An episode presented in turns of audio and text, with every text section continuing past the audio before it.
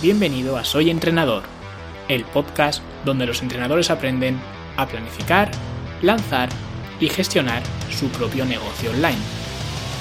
Yo soy Luis Carballo, un entrenador en un mundo digital y esto es Soy Entrenador. Bienvenidos al episodio número 13, si no me equivoco, de Soy Entrenador. Y en este episodio vamos a hablar sobre los modelos de negocio y cuáles son los eh, modelos de negocio más recomendables a la hora de emprender un negocio con la particularidad de ser entrenador. Y lo primero que quiero aclarar es que realmente todos estos modelos funcionan en el sentido de que hay gente que está viviendo de ello. Y si hay gente que está viviendo de ello, se puede decir que funcionan. Pero personalmente creo que hay algunas consideraciones que tener en cuenta a la hora de escoger uno u otro, especialmente si estás eh, recién empezando, porque creo que en ocasiones, y esto ocurre en todos los ámbitos, hacemos unas comparaciones que están bastante alejadas de la realidad, porque nos da por comparar la página 1 de un libro con la página 234 de otro libro, ¿vale? Algo que es totalmente absurdo y que es lo que siempre veo tanto en el mundo del marketing como en el mundo del fitness. Cuando la gente, por ejemplo, pues se quiere parecer al modelo que sale en la portada de una revista o al actor o la actriz eh, tal o cual, ¿vale? O a su influencer favorito o a quien sea y compara lo que hace él con lo que debería hacer esa persona. Y eso siempre es un error, porque cada uno está en un momento determinado de su vida o de su desarrollo físico en este caso y por tanto hay cosas que debería hacer uno y cosas que debería hacer otro, pero no se pueden comparar, no significa que yo tenga que hacer lo mismo que hace el eh, Chris eh, Edmonton, ¿no? Este, el, el actor que hace de Thor, ¿no? Pues no significa que yo tenga que hacer lo mismo que él porque no puedo comparar mi situación con la suya. Pues lo mismo ocurre con los diferentes modelos de negocio, que aunque todos sirvan, no creo que todos estén al alcance de todos, por así decirlo. Así que vamos a ir hablando desde el modelo menos exigente hasta el más exigente a nivel de compromiso. ¿Vale? Y el modelo de negocio menos exigente a nivel de compromiso, como digo, sería el modelo de afiliados. Por si esta palabra te suena a chino y no sabes eh, lo que significa el modelo de afiliados, la afiliación es simplemente promocionar un producto o un servicio y si la gente compra ese producto o ese servicio, pues tú te llevas una comisión, ¿vale?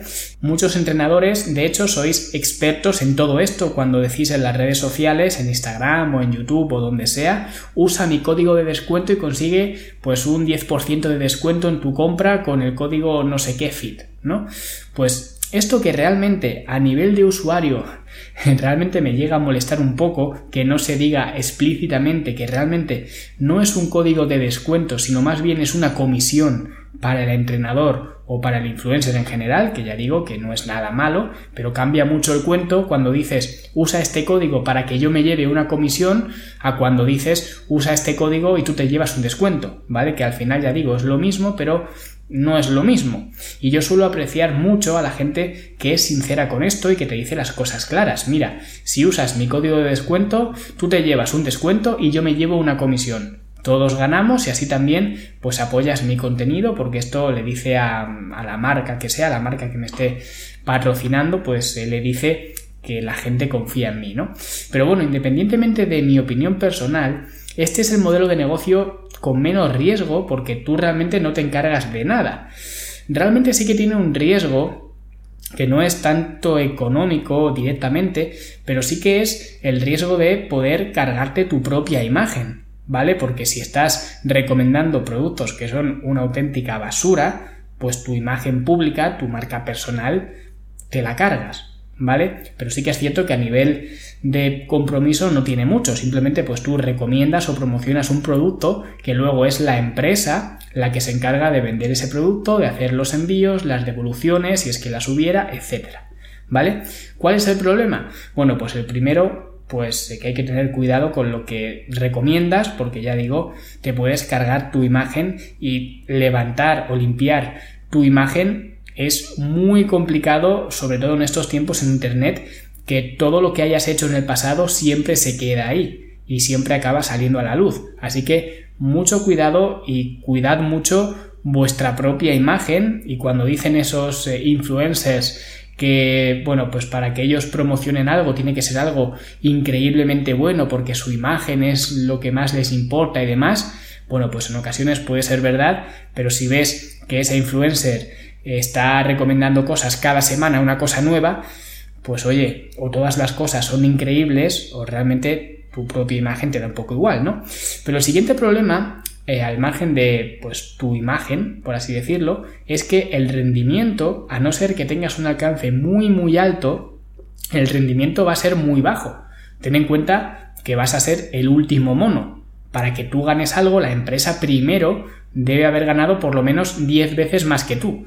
Por lo cual hay mucha gente que tiene que ganar antes de que ganes tú. Y la empresa tiene que pagar muchas cosas antes de pagarte a ti. Por lo que el retorno económico es casi de risa, ¿vale? Ya digo, a no ser que seas todo un influencer en mayúsculas y las marcas pues se peleen por ti, en cuyo caso sí que puede ser viable, ¿vale? Pero no creo que sea el, el caso, porque si no, pues no estarías escuchando esto, porque estoy diciendo cómo empezar un negocio online, ¿no? Y realmente empezarlo a través de los afiliados, pues realmente no se me hace la opción más ideal, ¿no?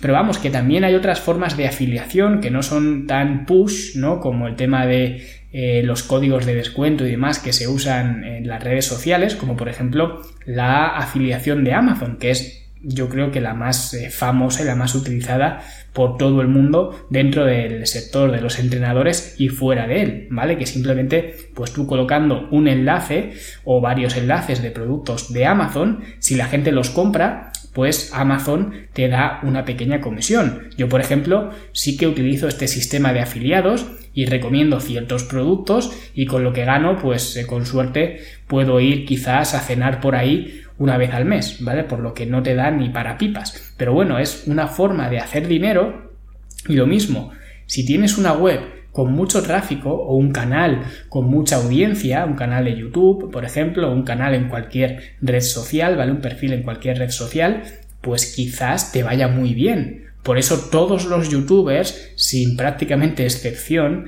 te ponen sus enlaces de Amazon de todo lo que usan, ¿vale? Si miras en su descripción de sus vídeos, te ponen el enlace a su cámara, que está en Amazon, el enlace de su ropa, que si no está en Amazon, está en otra web donde también pues tienen un sistema de afiliados, eh, los enlaces de sus micrófonos que utilizan para grabar los vídeos, ¿vale? Que también están en Amazon y de todo en general, ¿vale? Te lo ponen abajo porque ellos ganan dinero de esta forma. Y si tienes una gran audiencia, pues habrá mucha gente que haga clic porque habrá mucha gente interesada en ver cuál es la cámara que utilizas, cuáles eh, pues son los zapatos que llevas puestos, cuál es no sé, la ropa que llevas o lo que sea, ¿no? Entonces habrá mucha gente interesada, habrá mucha gente que haga clic y de esa gente pues habrá mucha que acabe comprando un producto de los que tú recomiendas y por tanto pues eh, tú te llevarás una comisión, ¿vale? Entonces digamos que para esto hace falta tener una cierta audiencia, ¿vale? Una audiencia potente.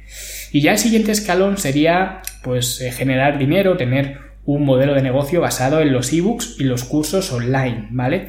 Algo que ya sí que nos metemos más dentro de la marca personal, porque al final eres tú el que respalda, pues, eh, toda esa información que estás vendiendo a través de los ebooks o de los cursos, y que es un sistema que mucha gente opta por hacer, porque además lo vemos relativamente sencillo, ¿vale? Además ahora hay 300.000 gurús por ahí que te van a enseñar a vender y a crear un eh, curso online, ¿vale? A la velocidad de la luz.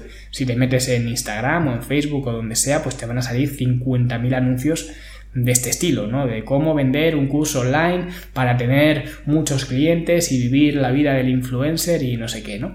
Y esto de nuevo creo que puede ser un buen complemento, pero no creo que sea la mejor elección para empezar si lo que buscas es ganar dinero. Y fijaos que de hecho fue el camino primero que yo tomé, porque yo lo primero que vendí en Internet fue un libro de recetas que se llama La salud empieza en la cocina, por si alguien no lo conoce, ¿no? Que tuvo mucho éxito y de hecho sigue teniendo mucho éxito porque lo tengo dentro de la academia y es no lo primero, pero prácticamente de lo primero que buscan todos los alumnos cuando se meten, ¿vale? ¿Dónde está el libro de la salud empieza en la cocina?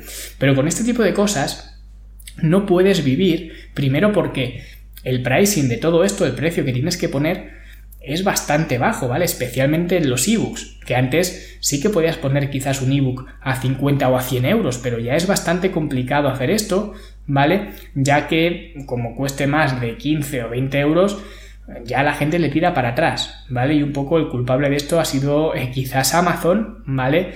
Que, eh, bueno, pues eh, Amazon tiene una serie de políticas con el tema de los ebooks, que quien ha publicado en, en Amazon algún, algún libro lo sabe, yo tengo uno publicado ahí, y sé de lo que hablo, ¿vale? Entonces, por eso digo que Amazon es un poco el que ha establecido estos rangos de precio y el que hace que ahora cuando tú quieres vender un ebook por 50 euros, por ejemplo, o 100 euros, pues eh, la gente le tiene mucho para atrás, porque si te metes en, en Amazon va a ser raro el ebook que cueste más de 9,99, ¿vale? Y esto tiene una explicación, ¿vale? Que no me voy a poner a explicarla ahora mismo, pero no es casualidad que todos los libros estén en ese rango de precios, ¿vale? Entonces digamos que la percepción de los ebooks ha cambiado bastante con respecto a muchos años atrás, con respecto a ahora, ¿vale? Entonces, claro, es muy difícil vender un ebook a un precio alto. Que todo esto también depende, claro, de tu manera de vender ese ebook, ¿vale? Que esto siempre es importante. Si sabes cómo vender, si sabes eh, cómo llegar a tu audiencia, si sabes cómo pues eh, poner, digamos, esos puntos de esos puntos de dolor, sabes cómo crear esa urgencia, esa necesidad, entonces sí que puedes vender un ebook por 50, 100 o 200 euros. ¿vale? Porque al final, como digo, es la forma que tengas tú de, vender, que esto sí que se aprende y sí que se mejora, por así decirlo, ¿vale? Pero en general no es una vía para, eh, pues, eh, fundar un negocio, digamos, que recomiende mucho. Con los cursos, al contrario que con los ebooks, sí que es cierto que el pricing eh, puede ser algo mayor, ¿vale?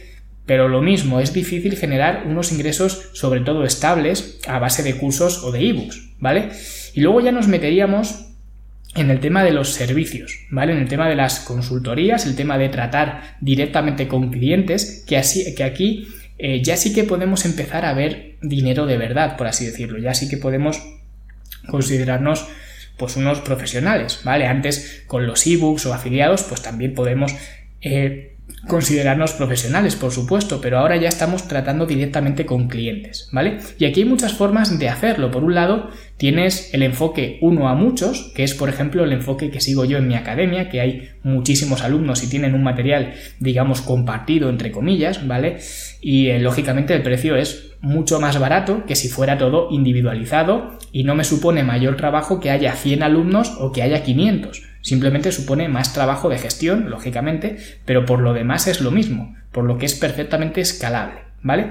El problema, porque todo esto suena muy bien, pero hay un problema bastante evidente, es que para levantar un negocio así necesitas tener una audiencia relativamente consolidada, porque si no, tacita a tacita, puedes llegar a vivir de esto, pero es muy probable que te desfondes por el camino, ¿vale? Por eso digo que realmente para comenzar quizás eh, hacer un modelo de negocio donde estás buscando muchos pocos, por así decirlo, o pocos muchos, pues eh, es digamos eh, un hándicap, ¿vale? Luego otra opción ya sería pasar del modelo uno a muchos, que sería este modelo, al modelo uno a varios, donde ya, aunque no es 100% un trabajo personalizado con cada individuo, con cada persona, sí que es más individualizado que antes y el grupo es más pequeño y además con características comunes, con características homogéneas que buscan un fin también común. Con lo cual es relativamente fácil gestionar este grupo porque al final las dudas suelen ser parecidas, se genera mucha comunidad que siempre, siempre ayuda a mantener esa estabilidad y esa recurrencia de, de la gente y en general es un eh, gran modelo de negocio y lo recomiendo muchísimo, ¿vale? Pero sin duda, para empezar, el modelo que recomiendo, aunque el uno a varios, como digo, para mí sea ideal y quizás el más perfecto de todos, para empezar, yo siempre recomiendo el modelo uno a uno. Y esto significa tratar individualmente con cada persona. Y sé que esto va en contra de lo que dice mucha gente, eh, seguramente mucho más lista que yo, porque es cierto que no es un sistema escalable y que llegará un momento en el que no puedas coger a más gente, ¿vale? Porque lógicamente si tú le dedicas tu tiempo a cada persona de forma individual, llegará un momento en el que no, no tengas más tiempo, ¿vale? De hecho ya lo vimos en el episodio sobre vivir en una jaula de oro.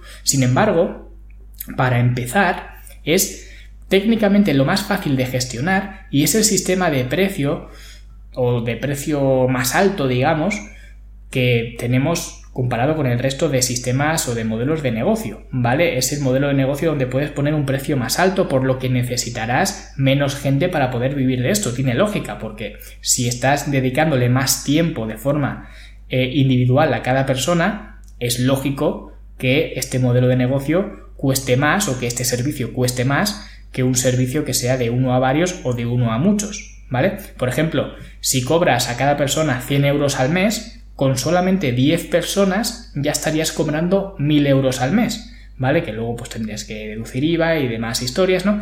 Pero estarías cobrando 1000 euros al mes, que es una barrera psicológica muy importante para mucha gente.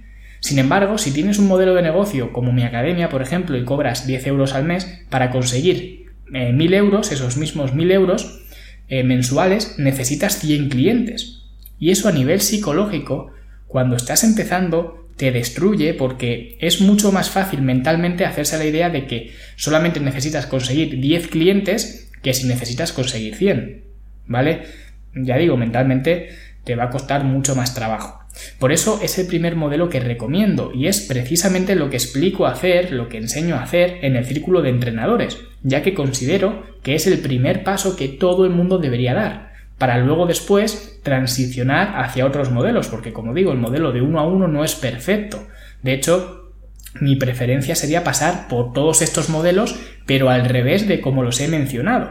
¿Vale? Primero de uno a uno, luego pasar de uno a varios, que ya digo, para mí me parece en lo personal el más perfecto de todos, luego quizás pasar al uno a muchos, luego crear distintos infoproductos como cursos o ebooks. Y finalmente pues ya la guinda del pastel que fuera el marketing de afiliados, ¿vale? Para mí ese sería el recorrido perfecto. Y creo que es lo que todos los entrenadores deberían plantearse porque creo que es lo que más aire te va a proporcionar para aguantar, porque esto no lo vas a conseguir en cuatro días, no vas a conseguir montar un negocio en cuatro días. Esto es una carrera de años y lo importante no es llegar rápido, como mucha gente te intenta hacer ver, que vas a conseguir facturar seis cifras en no sé cuánto tiempo y demás. No, lo importante no es llegar tan rápido. Lo importante es que puedas ir generando los recursos suficientes para seguir progresando y mejorando y añadiendo productos y servicios a tu cartera.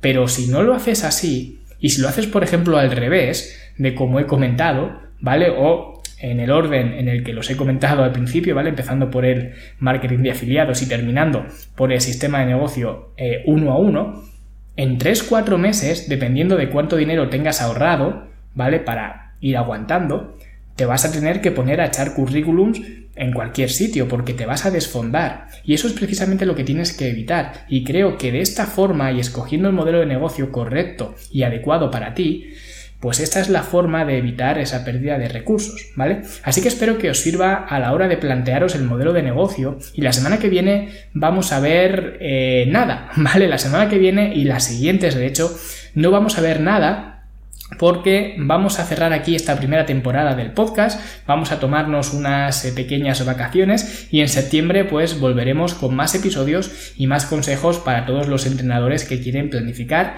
lanzar y gestionar su propio negocio online. Un abrazo a todos los entrenadores que habéis seguido esta serie de episodios y dentro de un par de meses pues volveremos a la carga, ¿vale? Cualquier cosa que necesitéis en este tiempo, no obstante, pues podéis seguir en contacto conmigo sin ningún problema a través de la web soyentrenador.com y lo dicho, muchas gracias por haber escuchado esta serie de episodios y nosotros nos escuchamos a la vuelta del verano.